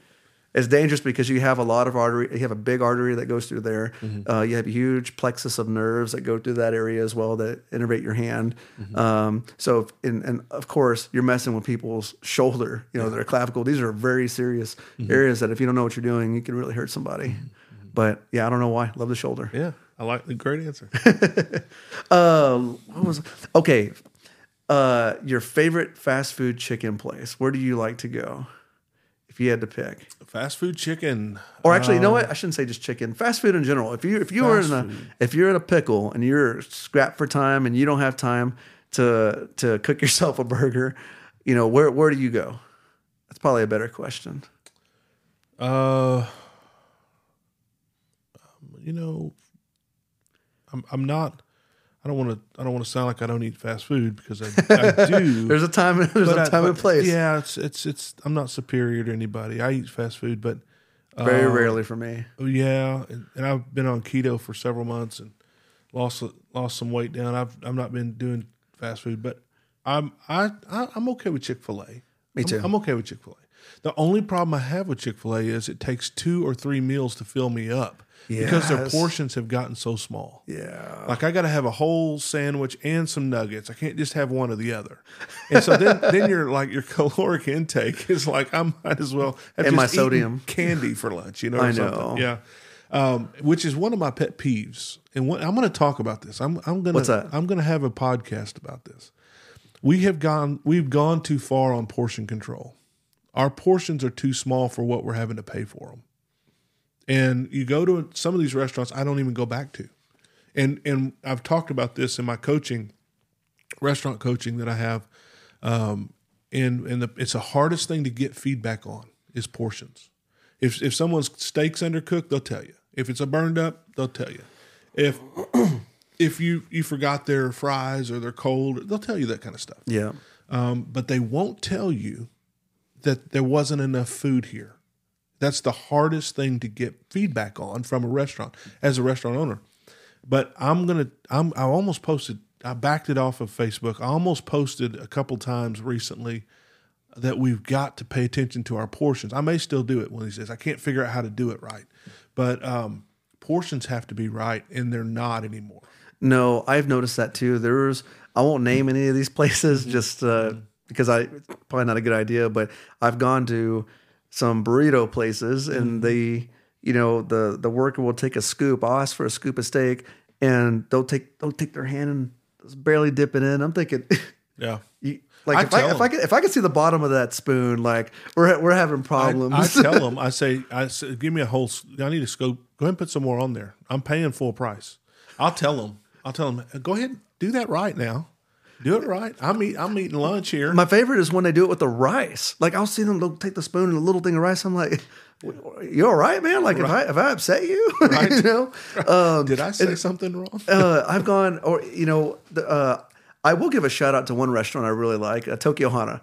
Me too. Lo- oh yeah, we both Me- we I saw you other. there. So you know what I love about Tokyo Hana because there's other hibachi places that I've been to in the past, but I love Tokyo Hana. I love the experience that they provide, and also I love their portions. Mm-hmm. When if anyone's doing portions right, I feel like they're they're they're exceeding that because there's other well. hibachi places I've gone to where it's like they'll they'll take take a scoop of rice and they'll put it in that little cup. And then they're like they look at it and that's too much. So they'll shave it off. I'm thinking, dude, come on, it's rice. Mm-hmm. Right. Like that can't cost you any money. no, Right. it doesn't. Whereas Tokyo Hana, they're just you know, give me my spoon, If the spatula. leave, if you leave hungry at Tokyo Hana, That's not possible. I don't. I don't think it is. no, that's not possible. Um, and I tell you, I tell you what I, I love, and I talked. I've done this on a podcast about this. Some things are supposed to be free, and the the little cup of uh, Oreo dessert that they bring out, oh yeah, that is such a great touch. yeah, I love it. That's so cool, and they don't charge you for that. and uh, I don't think sauces ought to be charged for. There's, I've got. I Oh, think- yeah. I don't think chips and sauce ought to be charged for. at No. Tex-Mex. there's some things that, that they just have to be free. Yeah, and it goes to the you know. I, I submit this to to my my listeners the other day. I bet you someone that does that free and doesn't worry about it makes more money than the guy trying to make five bucks on his chips and salsa. We I know they do. We you know even with us you know we're not we, we don't sell fast food but i don't nickel and dime my patients. Um you know for for our business model we don't take insurance. We're, we're self-paying we we do accept like hsa and fsa cards and whatnot. And we do provide like strict documentation and super bills to patients so they can submit it to their insurance. But because we don't take insurance i don't nickel and dime my patients on stuff. Yeah. you know if i was taking insurance you know legally i'd literally have to charge for every little thing that i did. right. but for us, like, you know, at the end of every adjustment, at the end of every patient's visit with me, I'll ask them, is there anything else? And if they're like, ah, you know, I still got a little bit here, hey, no problem. Let's get it looked at. Let's take a look. And I'll do it. I'll never be like, eh, come back next time. You know, I want our patients feeling good that day. I don't want them having any questions when they walk out as to whether or not they got what they paid for. And uh, and especially when you throw in some extra things, uh, I mean, they just they appreciate that so much, and my gosh, they'll go and tell anyone and everyone about their experience, and uh, that. Going back to your first question, how do we take off so quickly? It was the experience. Find ways to create an unbelievable patient experience, and just don't don't nickel and dime your people. Absolutely. You know they're coming back. I've, I've gotten to the point where I start. I tell people uh, that our sauces are free, and they can come back and get. Let us know if you need more, because it's such a thing now. I mean, you ask about chicken places, and one of those chicken places they charge you for every single one of the sauces that you get, and the price has gone up and the container's gone down. I know. I saw And- that. and I'm, like, I don't remember that. they're not. Yeah, I don't they remember went down it an ounce. I and thought they went so. up like ten cents. And I and I saw I saw something the other day about it, and um, and it just made me it just put it in me as a as a deeper resolve. I'm going to tell everybody we do five sauces a day. We'll never charge you for them because I think that that's what it ought to be. We do it because we want to. And- Correct. okay. What's what is a dream trip for you to take? If you've gone to Alaska or Hawaii or anything like that, anything that you've always wanted to go do. I've been to Alaska a couple times, and uh, it was fantastic, amazing. Um, eagles, bear, um, deer, Just everything there is fishing. beautiful. I mean, it's amazing, amazing. Not much of a fun question, but that's all Um, I got. So I, I think the one thing that I keep talking about is I, I've never been to Hawaii. I've been to Oh. I've been to most states. Sure. I've spoken in most states. Um, I've I've I think Hawaii is on the on the list next. Somebody asked me the other day what dream trip, and I said probably Rome because I'd, I'd love to go to Italy, Rome, Greece. I would love to do that. Um, but as far as the states go, I've never been to uh, to Hawaii, and, and it's it's all the pictures say I need to go. Sure. But that's the one, that's the one one trip. I This is another question. What are some? Uh, this is probably more fun. Uh, what are what are, what is like a hidden talent that really nobody knows about you? Uh, I I don't know. Um, the longer I run this podcast, the less secrets there are out about me. uh, let's see. Somebody asked me that one time. I told them I played the bass when I was young. There you go. Drums. Um, you know, hidden talent. I don't. I don't. I don't know. That's a hidden my, talent. my kids. My kids jokingly call me a Renaissance man because now that I've written a book, they think that I could do anything. Um, which I was surprised I could do that too. But uh, I, and I don't know. I, I played bass uh, for years, did some recording, um, and did uh, some overdub stuff. It was, it was that's probably it. Cool. Probably probably a bass guitar. I still have three basses, um, all five string, and then my kids have picked up the bass and started playing around on it. And they're amazing. They can just play it. Sure. know. Kids can just play stuff. They can just do stuff. I don't know what it is about our kids, but they're amazing. You're going to find this out when you have yours. Um, everything that they do is going to be amazing from the time they say dad dad to the time where you know they they're valedictorian in college or whatever it is that they do. It's going to be amazing. The the funnest thing in life is uh is having kids that do well and, and supersede what you've done. That's one of the coolest things in life. Sure. all right ready? Number three. Here's your number three. What's the most trouble you've ever been in? Oh man, the most trouble I've ever been in. Um, You ever been to jail? You ever you ever been? so this You, is a you don't have to incriminate yourself or anything, but well. This happened years ago. So of so, course, you're gonna and I, say that. and I and I I'm I'm happy to share it now. and luckily, I didn't get caught. But so when we were in high school, so to, still to this day, I've had one sip of beer my entire life. I've never smoked. same. Uh, I'm I'm not I'm not much of a drinker. I mean, every now and then I'll might have a glass of wine or something, but it doesn't do it for me. But anyhow, so uh, we some friends of mine talked me into going to the street races. Oh, okay. So we go to the street races. yeah. Um, and it was off of Gus Thomasson and Mesquite. uh, or I don't remember where it was. It was some industrial boulevard. And I we drove and we kind of let's see, I'm 34 now. So yeah, I was about I was about 17, 18. Yeah. And uh, we That wild time in your life when you were lying to security guards. yeah, here I was lying, lying to security guards so I can work, you know. you know. This is your wild. This is your wild spell. Yeah, it was my wild spell. So I we I was so fearful of getting in trouble because I'd never been in trouble for Mm-hmm.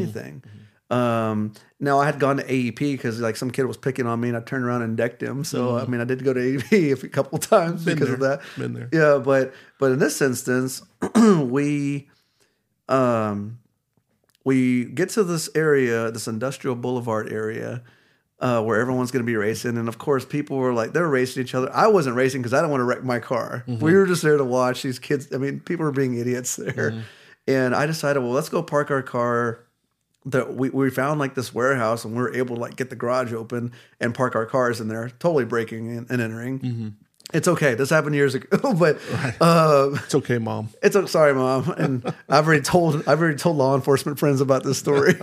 um, and so, well, next thing you know, this thing starts getting raided. I mean, there's cops everywhere, and I'm thinking, oh my gosh, like, what am I gonna tell my parents? I'm going to jail. Like, I'm I'm I'm I'm just thinking my life's over.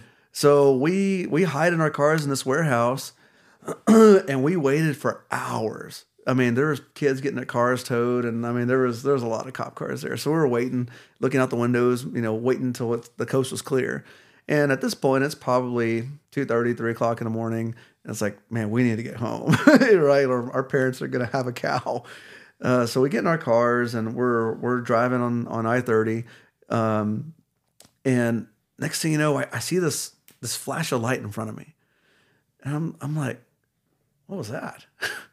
and then I see the flash of light again. This time it's coming from up there, and I look to my oh. buddy sitting next to me, and I'm, and I'm looking at him. He's looking at me, and we're thinking, no, no, no, no, no, no, no. It was a helicopter. It was a police Spotlighting you. spotlight. Well, there was a group of us. We were all driving, driving in a line, and they put their spotlight on us. And then I'm thinking, oh my gosh! And we looked, we looked in the rearview mirror, and there was police lights everywhere. Uh, but they were, I mean, they were far, far, far, far back. And so we got scared. We turned our lights off and punched it, punched it, and we all took different exits. Uh, and none of us got caught. Were they coming after you? You think? We think that they followed us from as that we were like the leftover stragglers coming out of the street race. So we think that there was a helicopter flying around to see if there was anyone else that was going to come out. That's what we think happened. Yeah. And when, um, you know, I mean, we punched. We, I mean, it was the dumbest thing I've ever done in my life, and I'm thinking my life's over. And, um, you know, wait, nothing, not, nothing ended up happening. But come to find out, funny story w- one of the guys that was with us didn't drive his car that night. And it turns out apparently his parents were the pilots of that helicopter for Dallas PD. And eh, we don't know if they knew who we were or if they were just trying to scare us. We don't know. And but we never admitted to it or talked about it. And now that it's been like 14 years or whatever, no one cares anymore. But that was probably the dumbest thing I ever did. You know, please don't do that. Right. You're not going to win. Yeah, you you know, this is before social media, Right. and you know, We, one time, one time since we're sharing, one time, might have to have your editor edit some of that right, out. right. No, he won't. Please don't judge me. he's gonna he's gonna make that the highlight clip that goes on social media.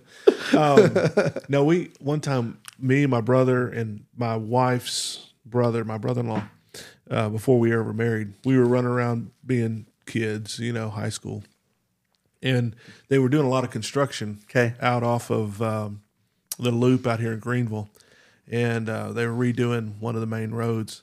Well, we took a bunch of the roadblocks, barricades, and and uh, cones, and we don't try this, don't do this. they, they will take you to jail.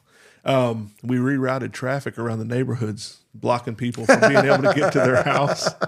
And then we sat back off to the road and watched them because they'd go down the street and turn. They couldn't get down. They turned, go down the block, try to turn. They couldn't get down. And finally, after they tried all the all the different streets, they finally just got out, chunked it, and and Figured dro- out figured out what it was. yeah, drove on home. Then we go set it back up and watch again. So we routed, we routed traffic. I don't know three or four different ways that night. Just watching people follow our direction around in circles and and uh, Did you ever take like duct tape and put it on the road? no. Did you ever try to do it? What what it makes a super loud sound. no. And never we, we, I mean, we're, gosh, man, we did some stupid things when we were kids. I mean, we, we, you know, we t- tossed water balloons out of the window with the cars coming. I mean, just dumb things that we did. I And- never, I've never hit a mailbox. I've never. Oh, no, a- I've never hit a tore- mailbox. No. some others in my family may have, but I never did. Um, no, I've never. There's there's some things like like that was probably that's probably some of the dumber stuff that it was kind of it was dumb, but it was more innocent fun. yeah, You know, it just, just being any- mischievous. It didn't tear anything up or hurt anybody, sure, but it sure frustrated everybody that was trying to get home. that's pretty It funny. was, it was a lot of fun. I did one time at my parents. I, I, um, I don't remember what I did. You know, my my parents did something that made me mad, and they grounded me, took away my stuff, whatever. I mean, I was a kid, mm-hmm. and so I went into our pantry, and I think I've seen this as a meme now. But I went into our pantry and I took all of our. I took all of the the canned foods and mm-hmm. stripped them, I, so that way they didn't know what it was, and I got in even more trouble after that. I could understand why. That would that would be very frustrating. Yeah, that would be frustrating. So uh, hopefully, none of Boy, that- yeah, I hope I hope none, you don't have a dis, ever have a disgruntled employee and does that to Right, your ingredients. Right? Oh, that'd be bad. That'd be bad. Well, the thing is, is we get four trucks a week. We don't have that much in storage. Oh, gotcha. We have to have so much coming in. We don't. We don't in such a small place. I don't know if. Oh shoot, I didn't think about that. Yeah. yeah. Well, man, this has been fun. I appreciate you Yes. coming out and doing this. And Yes, my sitting pleasure. Down, and it's been great. If if if you're listening, you don't have my book out, uh, book yet, LeeWellsOfficial.com. Um, come down to the restaurant, eat with us in in Rockwall. Go go see uh, Marcus and and his team.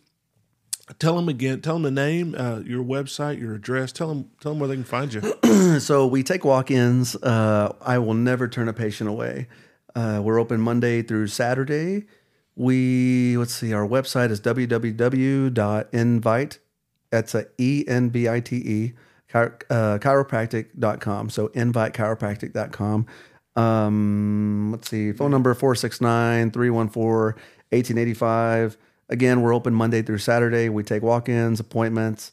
Uh, it would truly be our pleasure to serve you. Uh, I've treated everything from TMJ to shoulders to severe sciatica uh, to ankles, uh, patients with scoliosis, scoliosis, a number of different uh, things that people struggle with. So yes, uh, if, you, if if you are looking for a chiropractor or looking for a change of scenery, we would be honored to serve you. Thank you. It's awesome, awesome. And you're right behind the Oh, yes. AutoZone in Yes. Rockwall, off of. Uh, Justin Road. It's uh, 685 Justin Road, Rockwall, Justin Texas. Justin hits uh, is that Goliad? yes, correct. So it's Goliad- right in front of Heritage Christian Academy. Yeah. So pretty, pretty, pretty close to there. I got you. People can find you from. It's not very far from Wells either. I can take. I, right. I take the back way to get there. That's Yeah. right.